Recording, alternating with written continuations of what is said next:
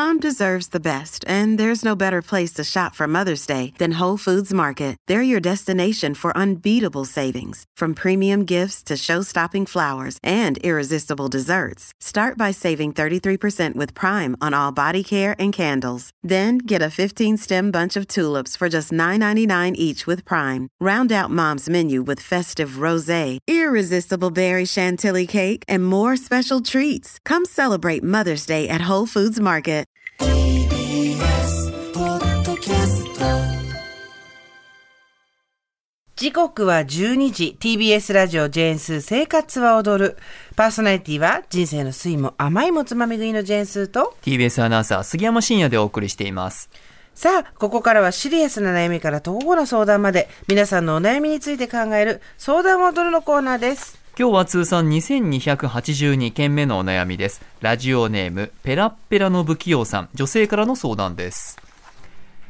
スーさん、杉山さん、こんにちは。こんにちはいつも楽しく聞いています。ありがとうございますこの1、2年で自覚するようになった、自分と価値観が違う人を一旦自分の中で拒絶してしまうと、スルーややんわり付き合うことができず、受け付けられない自分にしんどくなっています。わからないんでもないね、うん例えば、職場で同じチームで働くアラカンの方がいます。アラカンですから、60 60前前後後ってことだねってことですかね。バブル世代、ある業界で働いていたという彼女のその頃の話は、興味深かったり、勉強になったりしていました。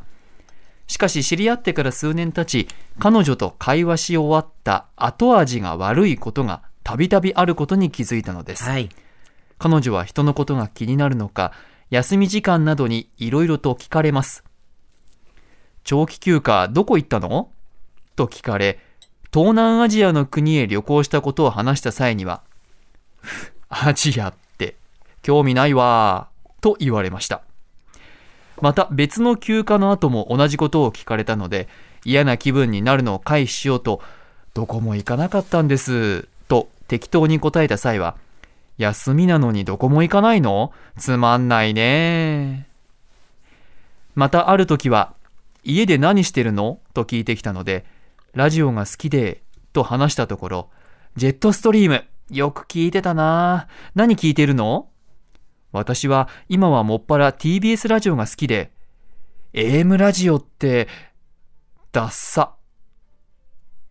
固定観念が凝り固まっている彼女にげんなりです。だんだんこの方ちょっと嫌だなと思い始め、思い返すと知り合った当初からいろいろとマウントを取る発言で、どうせマンション住まいでしょ？かっこ私は戸建て住まいです。とか、そんなことがあったのを思い出し、それらに気づいてしまったら、一気に彼女に対して拒絶反応が出てしまいました。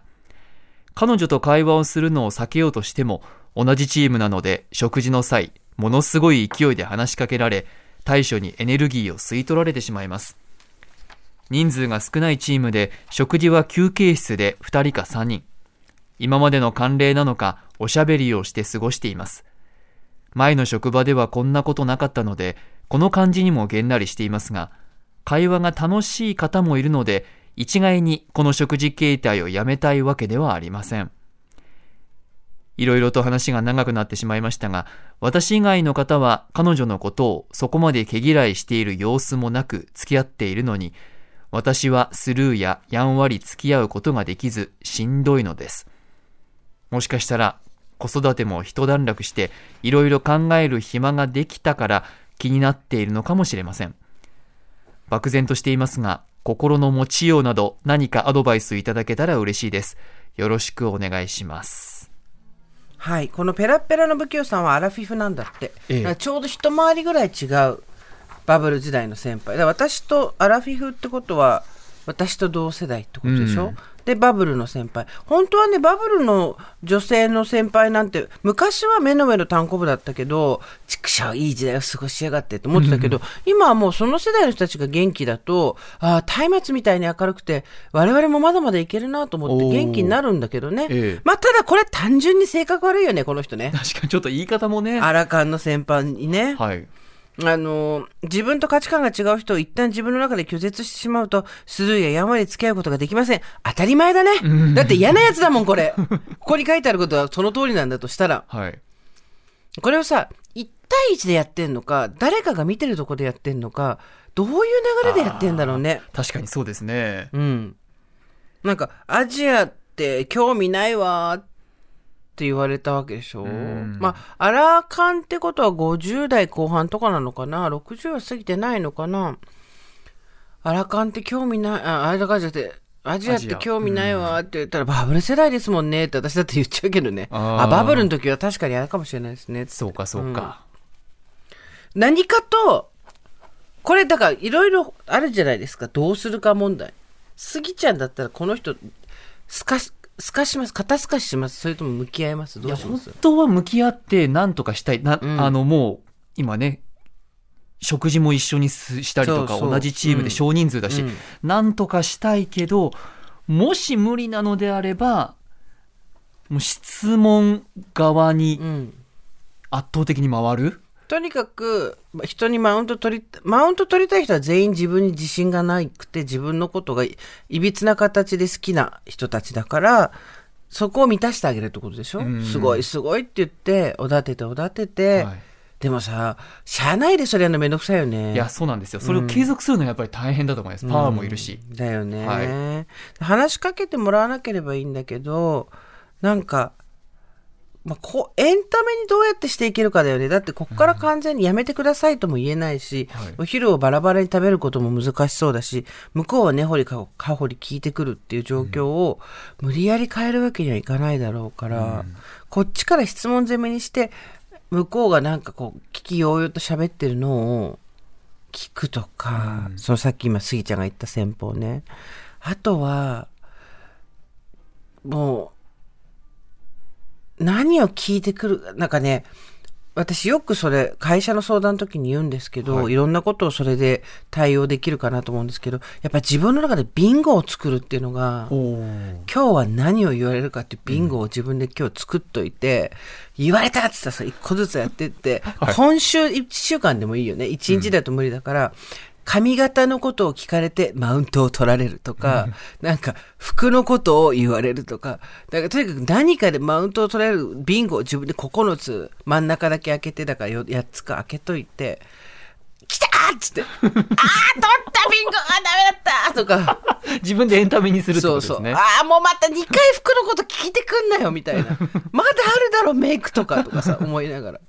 で、自分でそのビンゴをやっていくとか、なんかそういう、ま向こうのマウントっていうのはこっちにちょっと嫌な思いをさせようっていう気持ちもあるだろうから、それを無効化していく術を作んないとうね。ん。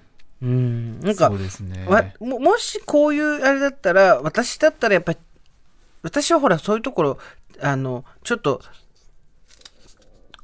なんていうの敵対することをあんまり恐れないタイプのところもあるので、うんいやアジア興味あアジア興味ないわとか言ったらさっき言ったようなバブルですもんね。あの時代ってプーケットとかしか行くとこなかったんでしたっけ？とか言っちゃうだろうし、家で何してるの？ってラジオが好きでと言ったらジェットスリムよく聞いて何聞いてるの？って言って今はもうあもっぱら TBS ラジオが好き AM ラジオ出さって言われたらあまだワイド FM ついてない感じですか？とか、はい。AM じゃない時ああでもまあそういう人いますよね？とか AM あ AM、FM で分けちゃうタイプ。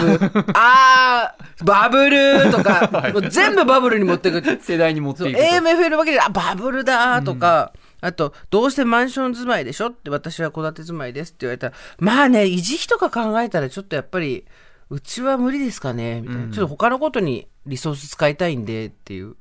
ようなこと言って、ここだ全戸建ての人を敵に回さなくてもいいんだけど、この人にだけ維持費と修繕費でものすごいお金かかるぞ、みたいなことを 案に言うとはかい、やっちゃうけど、それまで、そこまでししたくないんだったら、なんかあれかな。やっぱり、ビンゴかな。ビンゴ。さ嫌なやつには、嫌なやつビンゴが一番いいんだけどね。そうか。あとは、はい煽るって手もあるよね。ほう。どう煽るかって多分このバブルの人はなんかおあなたたちの時代は貧しいっていうことが言いたいんです。あなたたちの時代は貧しいとか、あなたはダサいっていうことが言いたいわけですよ、多分。マウントのポイントを見てると。えっ、と、なので、逆に、ペラッペラの、なんか嫌だな、この、ペラッペラの不器用さんって人のこと呼びたくないんだよね。ラジオネームだけどね。そう、ラジオネームだけうどん、不器用さんに、がなんかこう、いろいろ雑誌見たりとか、あとプロの手を借りたりして、ちょっとずつ、アラフォーに見えるイメチェンをしていくっていうのはどうでしょう？ああ、ほうほうほう。で、ちょっとこう、抜け感がある、はいまあ今、アラフィフなわけじゃないですか。若ければいいってもんではもちろんないんだけど、この人絶対反応するから、そこに。うん、うん、うん。このアラカンの人は。最近メイクどうしたの？みたいな。そう。んなんか若作りしてないって言われたら、イエーイみたいな、こう、うんうん向こうのマウントをこう引き出して、マウンドコントロールですね。はで、なんか若み、若い人みたいな服着ちゃってとか言われて、いやいや若く見えたとかさ、ってことじゃん。はいだ向こうのマウント、マウントコントロールもしくはビンゴとかそういうことでしょ楽しんでった方がいいんじゃないかなそうか、。そうか。この不器用さんは、なんかこう、すごい真面目な感じみたいなお話さっきもありましたけど、なんか引き出したところで、それをこう、ダメージを直接受けちゃうみたいな可能性はなですか？だってこっちが意図してやったやつだからそさ。こっちが仕掛けて、そう。攻撃来たらこう、ああ、こっちで攻撃してきたって言あら、なんか、横で見ると。そう、髪の毛変えたんだ。若作りしちゃってって言われたら、そうですかって言いながら、あ、若く見えたんだってことじゃん。うん。気づかれたってこ確とは。そう。で、どこで服買っ、なんか安、安っぽいわねとか言われたら、あ、なんか、そこをマウント取んなきゃいけないぐらいちょっと羨ましいんだとかさ、うんうんうん分かってくるじゃん。ちょっと受け流し方を、そうこ。意図、だから、向こうが主導権を持ってるから、石を投げられるみたいで嫌なんですよ、こういうの。で関係性の部分でそういうのがどうしても表層的には変えられない場合には、解釈のところで主導権をこっちが握るっていうやり方で、痛みを軽減するっていうのは私は好きだけどね。なるほど。何でも、何でも、楽しみ方とは言わないけど、ありますよ、そういうのは。やっぱり。そうですね。何でもそう、なんか、楽しむ力っていうのが、うん、を養うのが今後はいいのかな。で、本当にね、なんか、あの、む不器用さんがどういう感じの人なのか全然わかんないけど、多分マウント取りやすいんだよね。うん。なんかいろいろ言っても大丈夫だと思われてる。だからそしたらもう本当に、あの、こういう人には若見えとかが多分一番効くと思うので、ちょっとそっちに、そうすると自分もちょっとほら、イメチェンしたりして楽しかったりするわけじゃん。うんだ怖くなったりするんじゃなくて、ますます美しくなったりして、向こうがイライラするのをこう、ほくそ笑むっていうのが面白いかもなとう思うから。ん。ちょっとこっちから、まあ、仕掛けるではないですけど、引き出すってことですね。煽るってことですね。まあだなんでかっていうと、さっきも言ったようにすごく大事なことなんでもう一回言いますけど、すべての人間関係において自分が対等な相手と敬意を持ってコミュニケーションをしてる限り何か間違ったことを言ったり勘違いがあってもそこはすぐに修復できるんですよ。なぜなら対等であり敬意があるから。だけど対等ではなく、どちらかがどちらかに向かって敬意がない場合は、下から上でも上から下でも絶対に揉めるわけです。で、その構造が変えられない場合の何が問題かっていうと、下から上にしろ上から下にしろ、主導権を相手が握っているような感じを、になるからやっぱりイライラするし、傷つくんですよ。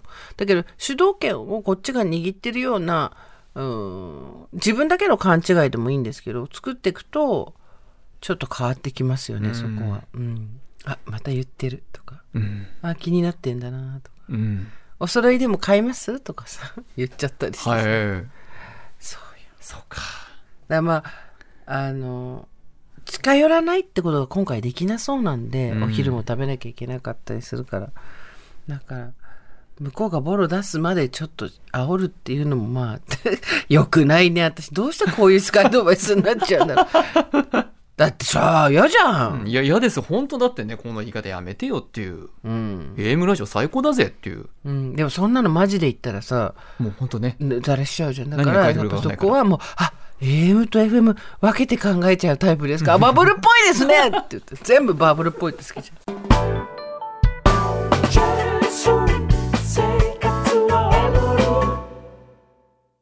TBS ワシントン支局の樫本照之と涌井文明です。ポッドキャスト番組「週刊アメリカ大統領選2024」では大統領選の最新の情勢やニュースを深掘り。現場取材のエピソードや舞台裏も紹介しています。毎週土曜日午前9時頃から配信です